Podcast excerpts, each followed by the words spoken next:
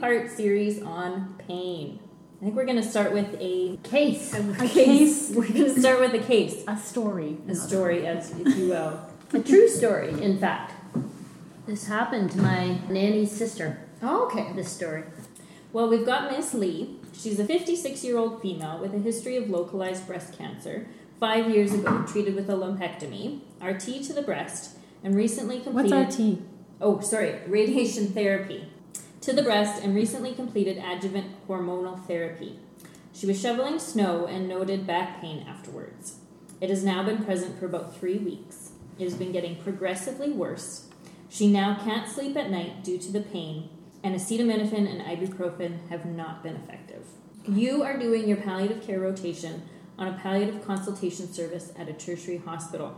You are asked to see Miss Lee. What are you going to do? Well, I guess first of all, I think Miss Lee first would have gone to her family doctor. Likely, yes. The difficulty for family doctors is people come in with back pain all the time. I guess my question would be how do we know that this isn't just garden variety back pain that's from shoveling snow, which I think, well, Ms. Lee did think uh, that this was the cause of it. Yeah, and as a family doctor, seeing um, low back pain, non-specific back pain, is probably pretty bread and butter. So um, you'd have to have a pretty high index of suspicion to think of something else. But this is a woman with a history of cancer, and I think we need to always be cognizant of the fact that it could be more than mechanical low back pain. Yeah, and I think one of the points that, that I like to make uh, with students is that when someone has a history of active cancer or recent cancer, even if it's in remission and they come with pain, the most likely cause of that pain is the cancer. And sometimes the patient really wants to think that it's something else, um, but most likely it is going to be the cancer, and you need to rule that out before you can say that it's a non malignant cause. So you're saying it's likely the cancer has progressed and it's now causing. Yeah, or in her case, the cancer's recurred. She thought she was cured, and um, it's it's going to be different for her.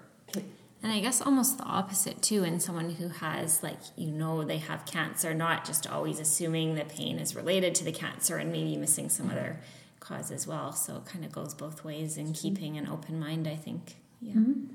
So how would you define pain? Oh, I think Amani's good at that. Get out your dictionary. So I think that just for the listeners out there, for our learners, it's always good to have a few resources at your fingertips. And when it comes to a lot of this pain terminology, the International Association for the Study of Pain, or the IASP, has a good website with a lot of different terms that you can easily access, uh, a lot of def- definitions. Um, so, pain, as they define it, is an unpleasant sensory and emotional experience associated with actual or potential tissue damage. That's that's pretty much the simple version. The extended version is or described in terms of such damage. But I think that's an easy thing to remember an unpleasant sensory and emotional experience associated with actual or potential tissue damage.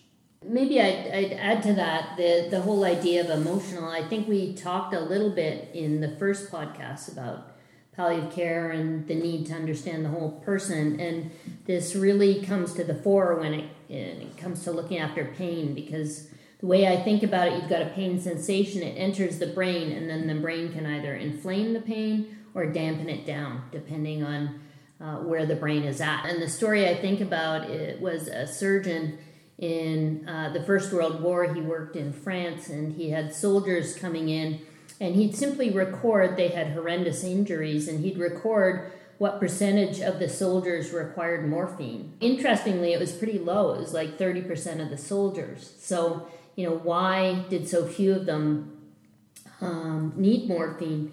And the answer is the meaning of the pain. The meaning was that they were injured, but they weren't going to go back to the battlefield and they wouldn't be killed. And so the pain had a positive meaning for them. And so basically, when pain's positive, say in a sporting event, you might break something, but you carry on. Um, it's uh, something that, that isn't exacerbated by the brain. But when the pain means your cancer has progressed or means that you're fearful, will you be in more pain because you know it's from something the doctors have said they can't take away completely, then that's pain's going to be exacerbated by the brain. Right. It's going to take on a whole different sort of experience for them. It's fascinating. So, talk to me about pain classification. Okay. Anyone? So, I mean, our teachings in palliative care, Bueller. Um, I don't think any of our listeners understand these pop references I'm making. I like them. 1980s maybe? No, um, they Yeah. don't. Bueller. No. They Nobody? entertain us. Yeah. Doesn't matter. Anyway, so in in teaching uh, med students and residents, um, we talk about nociceptive, nociceptive versus neuropathic pain. So I don't know if anybody wants to tackle that to start off with. So nociceptive pain we break up into somatic versus visceral pain. And somatic pain involves the stimulation of nociceptors in the skin, muscle, uh, bone, joints, and ligaments typically, whereas visceral pain involves stimulation of nociceptors in the viscera, peritoneum, and pleural cavity. And just to back up, when we're talking about nociceptive pain, we're talking about pain that arises from actual or threatened damage to non neural tissue, and it is due to the activation of nociceptors. Okay, so that's nociceptive pain. Can you give me an example of nociceptive pain, like something common in mm-hmm. a in a cancer? Yeah, so a person with bony metastases would have sharp, well localized pain, let's say wherever that lesion is, let's say in the hip, um, and that would be a somatic nociceptive pain. Versus a malignant bowel obstruction, it's more this kind of diffuse, achy, crampy pain um, that we would call visceral pain. Okay. Yeah. All This right. is all fascinating to me because this is not my area. So, and then neuropathic pain is caused by damage to the peripheral or central nervous system. And when it's injured, the peripheral nerves can be um, increasingly sensitive to stimulation or they may spontaneously fire. Can we talk about the typical features of each pain type? We talked a little bit about somatic versus visceral, but anything else to add? Like, what's typical about somatic pain? What do we see clinically as features? Well, I think somatic pain, people can describe it often quite easily. Uh, they can point to where it is, and they're pretty clear. Uh, for example, with bone pain, they know what makes it worse. You know, I, I find people always have some difficulty. The hardest question people have is when we ask, What's the quality of your pain, or how do you describe it? I think that's where people really struggle. Um, but I think with somatic pain, they can usually localize it, and and uh, you know they're often talking about a pain that's quite sharp or a pain that's uh, like a pulled muscle. Yeah. Mm-hmm. And I always start off as open as possible when I'm taking a pain history. So, what does your pain feel like? But then, if people are struggling, sometimes I give little hints or, mm-hmm. or clues, or, you know. So, I'll say, is it burning? Is it tingling? Is it sharp? Is it dull? Is it mm-hmm. achy? You know, I just throw out these kind of descriptors and see what they grab onto. But yeah, I agree. So well localized, often sharp, can be achy, like a pulled muscle, like you were saying, throbbing, pulsing. And then sometimes, depending on where it is, you can reproduce it on palpation. And then if you're talking about visceral pain, what are some of the typical things you see? I think we see pressure, squeezing, colicky or crampy uh, type pain. Like I say, generally diffuse, like it's not as easy to pinpoint exactly where it is. And some people, some patients I find say, you know, it's not pain, it's discomfort. Like, you know, it's not really pain. It's, I'm just not comfortable or doesn't feel good or, you know, something like that. Mm-hmm. And then visceral pain, you can also see the referred pain. Mm-hmm. So, for example, today I met a woman who has a lot of cancer in her liver, but her pain was in her right shoulder. And I'm sure And that's a classic, students are right? Classic Familiar with that one. Yeah. Um, another common one that trips people up is the SI joint radiating down to, you know, up to, you know, even to the distal femur kind of area. That can happen. So that's one pearl that I often teach residents. But yeah, referral patterns, quite commonly seen. Okay, what about neuropathic pain? So many potential features, right, that we can see in neuropathic pain. Don't know if you guys want to I know it as like burning, Burning is pretty pathognomonic. Yeah, absolutely. tingling. I'm just throwing things out there. I'm your student today. absolutely. Well, you get an A. Yes. so, we often talk about that it's got an aching quality, but there can also be a lancinating quality to it. So, people would describe that certain Or shock-like, right? yeah, shock-like quality, and that can be instigated sometimes just by touching the skin, uh, overlying this uh, area of nerve damage, and um, yeah, people will will talk about that aching and then the lancinating or shock. Yeah, some other features you might see. So the burning, stinging, tingling. Some people talk about pins and needles, right? So the, Mm-hmm. the paresthesias, you have that pins and needles, a sensation of numbness, whether that's subjective or objective, uh, and then the shock-like lancinating pain. Radiating pain is common, right? So we talk about radiculopathy, so radiating along the distribution of the nerve. See that sometimes as well. Cool. So some other terms that maybe we can decide if we want to. Yeah. But some other terms: dysesthesia, allodynia, hyperalgesia, hyperesthesia. And this is something that students can get asked. Neurologists love big fancy words. Yeah, but in order to impress your preceptor, ah, there you go. learn some of these. yeah. All right, so dysesthesia. How would you define dysesthesia? I actually struggled with this one. It's actually one of the more common uh, presentations of neuropathic pain that we see, but it's simply defined as an unpleasant, abnormal sensation, and it can be spontaneous or evoked. That's not useful at all. But I, but I often think of it as that burning, Okay. that burning sensation that um, discomfort versus versus the lancinating shock. Like dysesthesia is more that burning presentation. Would you agree with that, Alton, or do you have a different? I was just trying to. What's the what's the uh, one where you have increased pain? Oh, that's allodynia. Okay. Yeah, so then we get into the allodynia. So dysesthesia is that, that unpleasant sensation, the burning pain, versus the lancinating Okay. neuropathic pain, which that is the achy underlying pain that they have. Yeah, and that's Yeah. the more common one we see, I would say. Yeah. Then allodynia is um, pain due to a stimulus that normally does not produce pain. Okay. that's like the tissue on the arm causing a lot of pain. Yeah, like. I remember learning that in school. It doesn't have to be a tissue on the arm, but yeah, something that shouldn't be painful is now Mhm. painful, right? And then hyperalgesia is something that might be uncomfortable, but it causes this disproportionate pain response more than you'd expect, right? And then hyperesthesia is this big umbrella term that includes allodynia and hyperesthesia and hyper uh, sorry hyperalgesia. So hyperesthesia is the umbrella that includes allodynia and hyperalgesia, and that is defined as increased sensitivities to stimulation. Um, yeah, simple as that. So if you want to impress your preceptor, learn these. Mm-hmm. And then a couple of other important definitions. Can we talk about breakthrough pain and within that the subset, uh, the subtype known as incident pain? Mm. How do you define those? Um, so when I think of breakthrough pain, I think of sort of like that pain that happens intermittently for people. Like maybe they have pain that's there all the time, and perhaps it's controlled with medications. But then, depending on what's happening, they'll have these periods of time where they're experiencing more pain above that sort of baseline pain. So that's what I see as breakthrough pain. And often people need to take some extra medication to control that.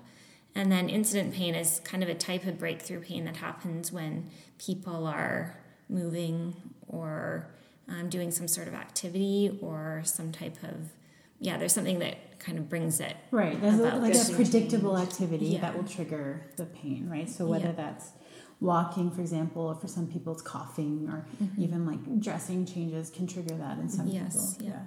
yeah. So the um, the International Association for the Study of Pain defines breakthrough pain as episodic pain despite baseline control.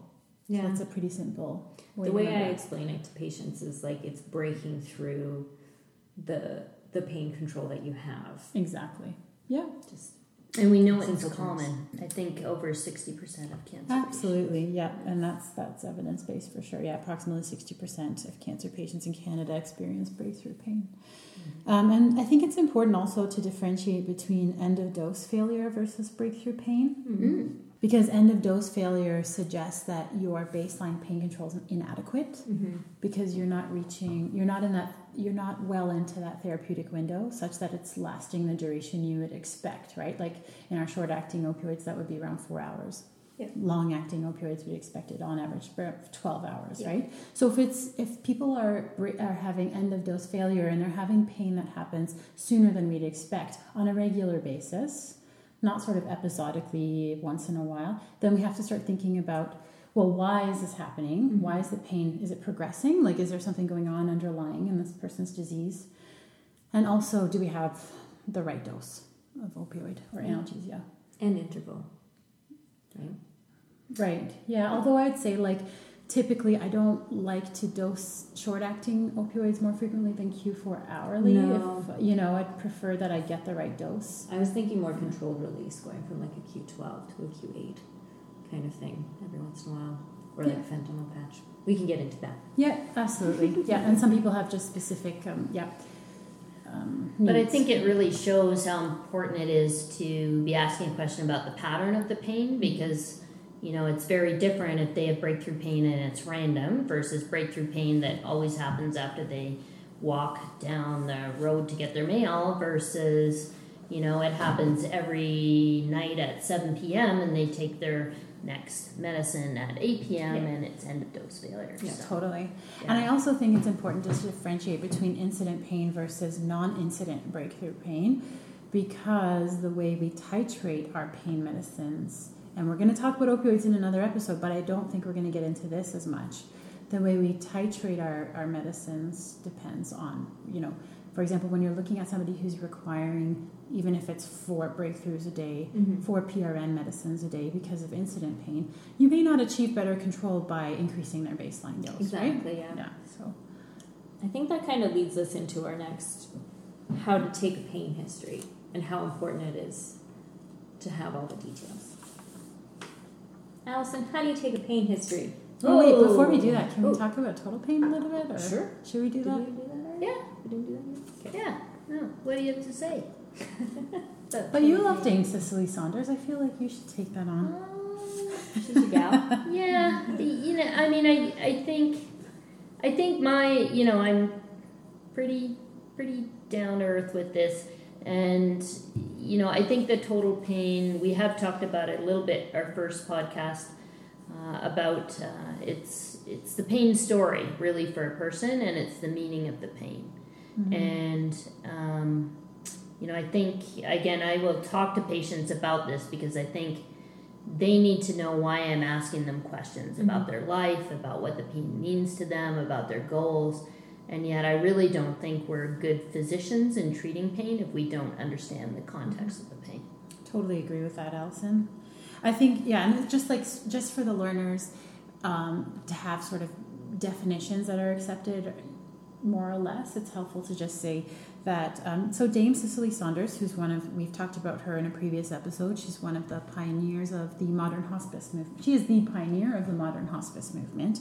Um, she defined, she created this construct known as total pain, and it recognizes that pain is more than just physical, right? So it's this multidimensional construct, and it includes physical, but also psychological, social, spiritual, emotional domains. It, exactly what you're saying, practically speaking, right? That you have to take take a look at it more than just the physical aspect. And- Yeah, and I think uh, research has supported this. I remember uh, reading about uh, an experiment that uh, some psychologists were doing. Um, I think it was out of California, and they basically had healthy volunteers, and they were simply playing a virtual game with other players where they were tossing a ball, and then the other players stopped tossing the ball for them. So they were being uh, rejected and the same areas in the brain lit up on functional MRI as uh, light up when you have pain. So the fact that rejection was uh, causing our brains to react in the same way was a pretty interesting study. I Right, that social dimension. Yeah. absolutely. Allison, oh, how would you what? take a pain history? Ah.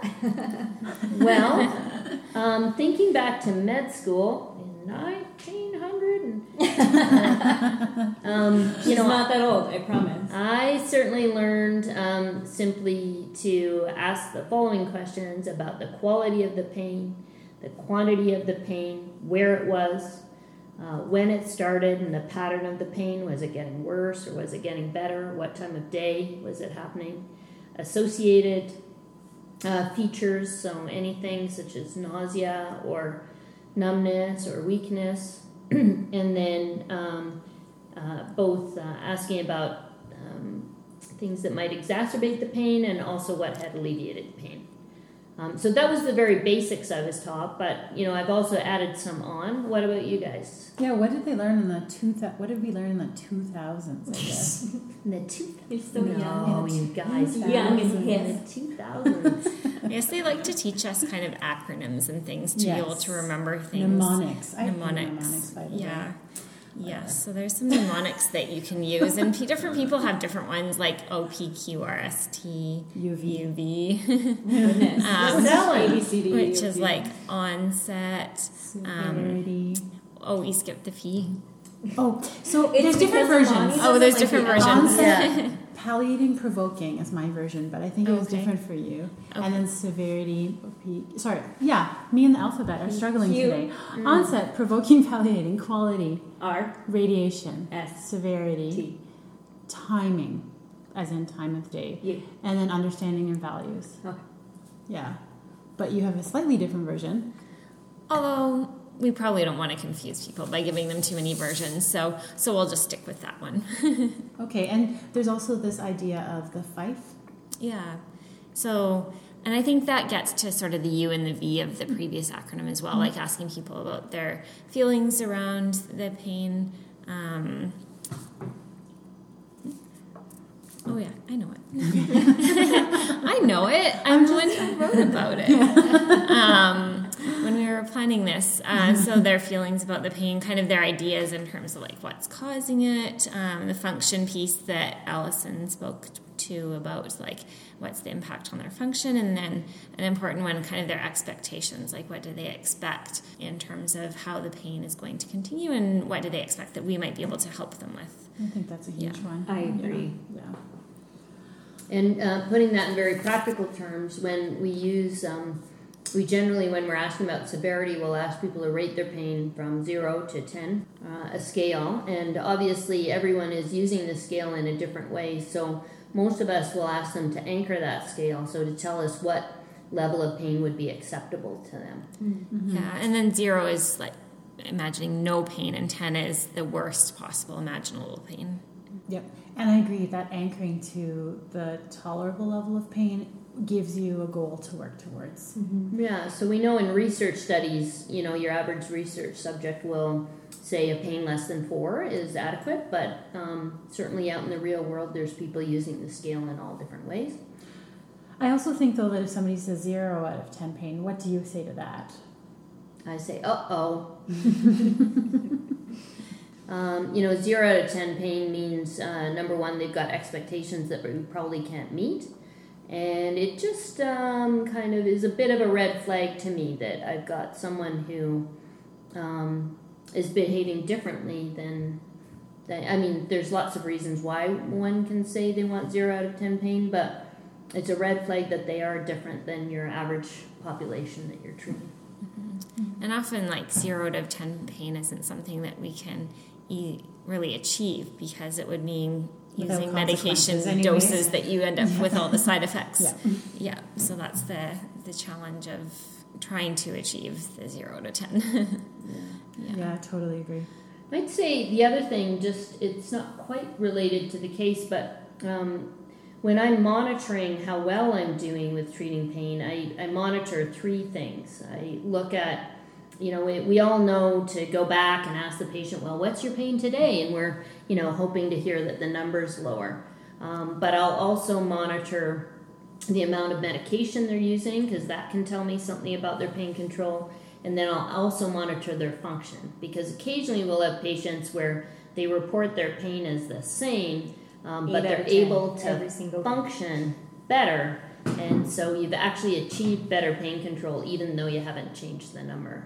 So it's important to get at how you're improving pain by more than just asking about the number every day. Yeah, and we don't want to paint with broad brush strokes. We don't want to generalize, but just from my experience so far, I found that people who tend to not report an improvement in pain but have an improvement in function, um, their their sort of profile might look like pre-existing chronic pain or chronic pain because of the cancer, possibly not always, but sometimes substance use disorders, and also um, associated mental health or mood disorders, anxiety and depression that might, or you know, to demedicalize it, this kind of the other dimensions of the total pain are really pronounced, right? Like the um, spiritual, psychological, emotional aspects, perhaps. Yeah. So, do you want to hear about Miss Lee's pain? Yeah. Okay. Her pain is sharp, well localized low back pain. It's burning and tingling pain down her right posterolateral leg. The back and the side. Cute. um, couple other things. She is opioid naive. If somebody wants to kind of explain that, although sure Means she hasn't been on opioids really significant doses of opioids anyways, or Yeah. regular opioids in the past. And like I said before, she's been using acetaminophen and um, ibuprofen, um, PRN, but has not been effective recently. Past medical history is uh, some hypertension and a remote TKA. So knee surgery. And no allergies. No allergies, thank goodness. And how bad is her pain right now as we're speaking with her? Her pain right now is 7 out of 10. Hmm. Well, this starts making me think about the WHO analgesic ladder, Okay. which was invented a very long time ago, but I think it's still a useful uh, thing to think about. Can you tell us about that, Jimmy? I'm going to tell us about it. There's steps. I know the steps. So there's like a step one, two, and three. Yeah. I can pull it up on my phone real quick. I looked at it about 10 minutes before I got here.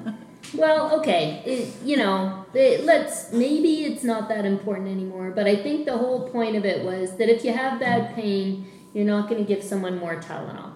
You're not even going to give them a Tylenol 3 if they have bad cancer pain. You can go straight to strong opioids. to treat That was pain. actually going to be my also, it doesn't look like a ladder.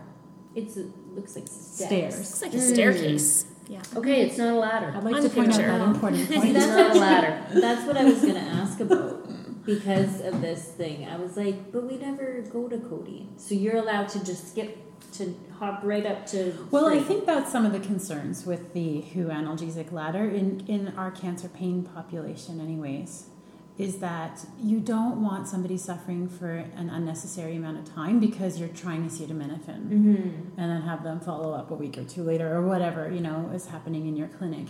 That you want to use the right tool for the job. And in somebody with severe cancer pain, I think it's completely reasonable to skip the weaker non opioid or the weak opioid analgesics. Would you agree? That makes more sense to me. I did not understand that before. Yeah, and I think the historical context of that was it was invented, I'm pretty sure, probably in the 70s. And, um, you know, that was a time where cancer pain was not treated. Also known as the movie Terms of Endearment, where she goes running out into the Hmm. hallway and says, Treat my mother's pain. Oh, I need to watch that something like movie. Me too. Yeah. See, It's we're an old one. I was gonna say we're not as old as Alice, and even though I keep Yes. saying she's not old. It's a good one. Nice. Tearjerker. On my list now. Okay, so we're gonna go straight to a strong opioid then. And we will stay tuned regarding, well, like, we're, we're going to have another episode to Yeah. talk about opioids, right? And yet another to talk about non opioid analgesic options. So, but I guess we should talk about what else we should be looking at. Um, you know, we talked about getting this history and the management plan, and I think it's completely reasonable to have a management plan in place while we're, still investigating the pain. In fact, I'd prefer that we, we actually manage the pain rather than like investigate it and then manage the pain. But we should be doing both at the same time, I think.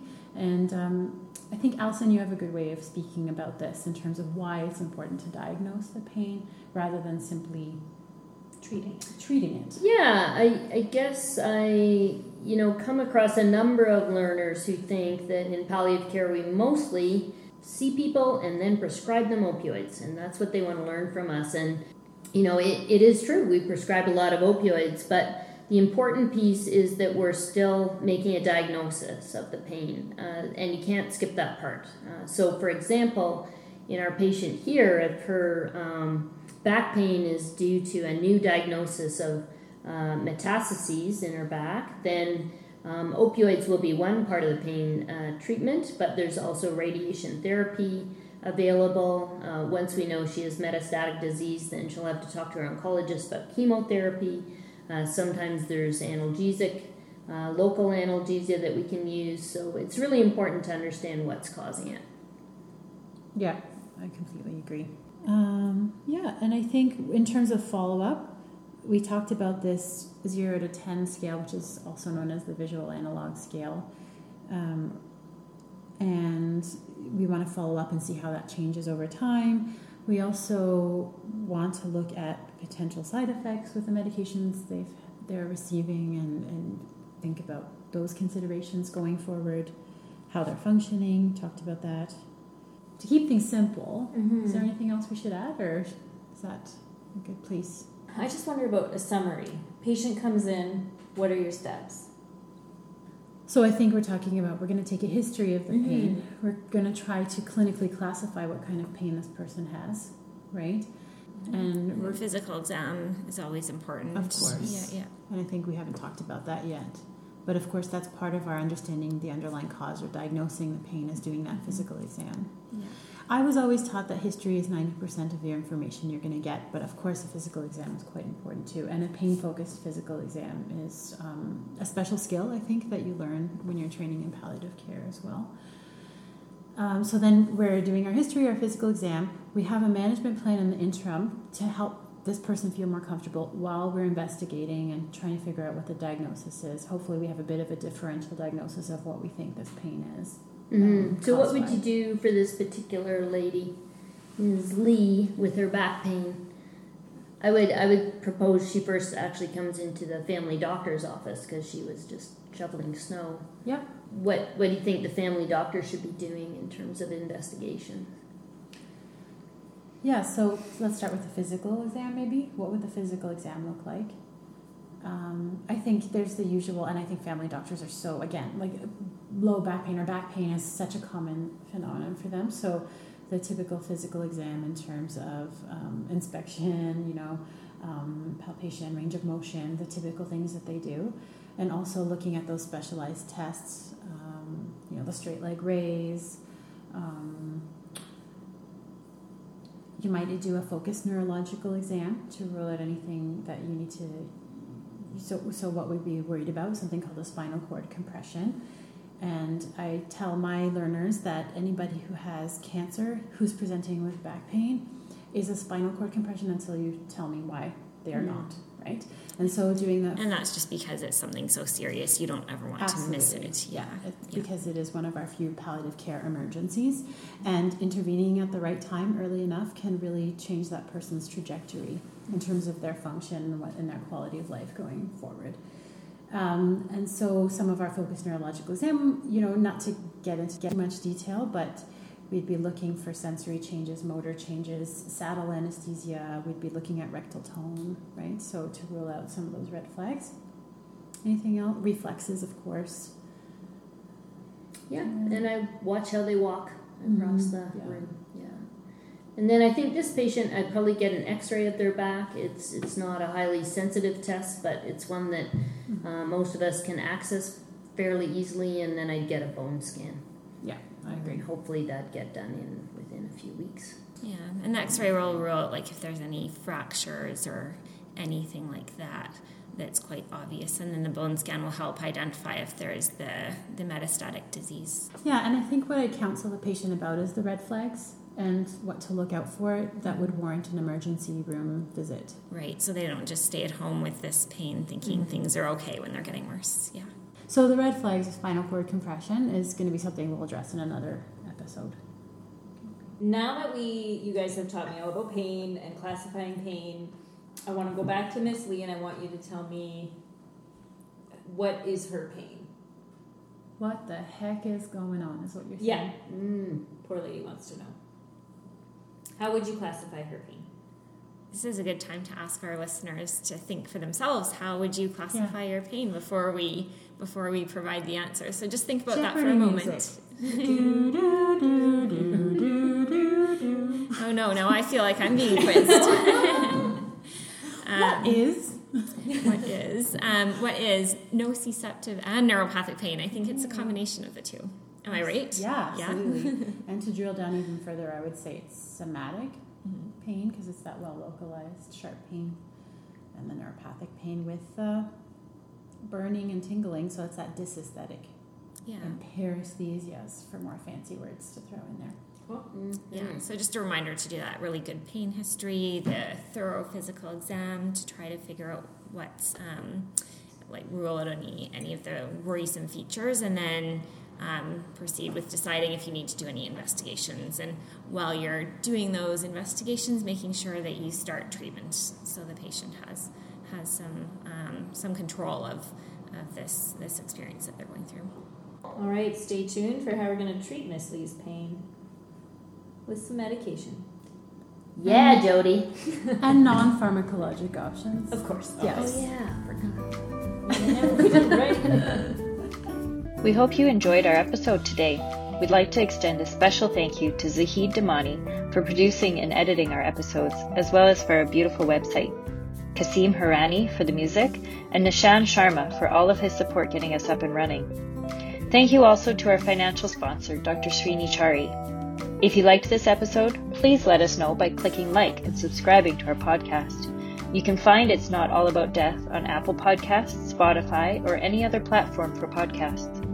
You can also find our episodes and connect with us anytime by visiting our website at itsnotallaboutdeath.com or on Instagram at It's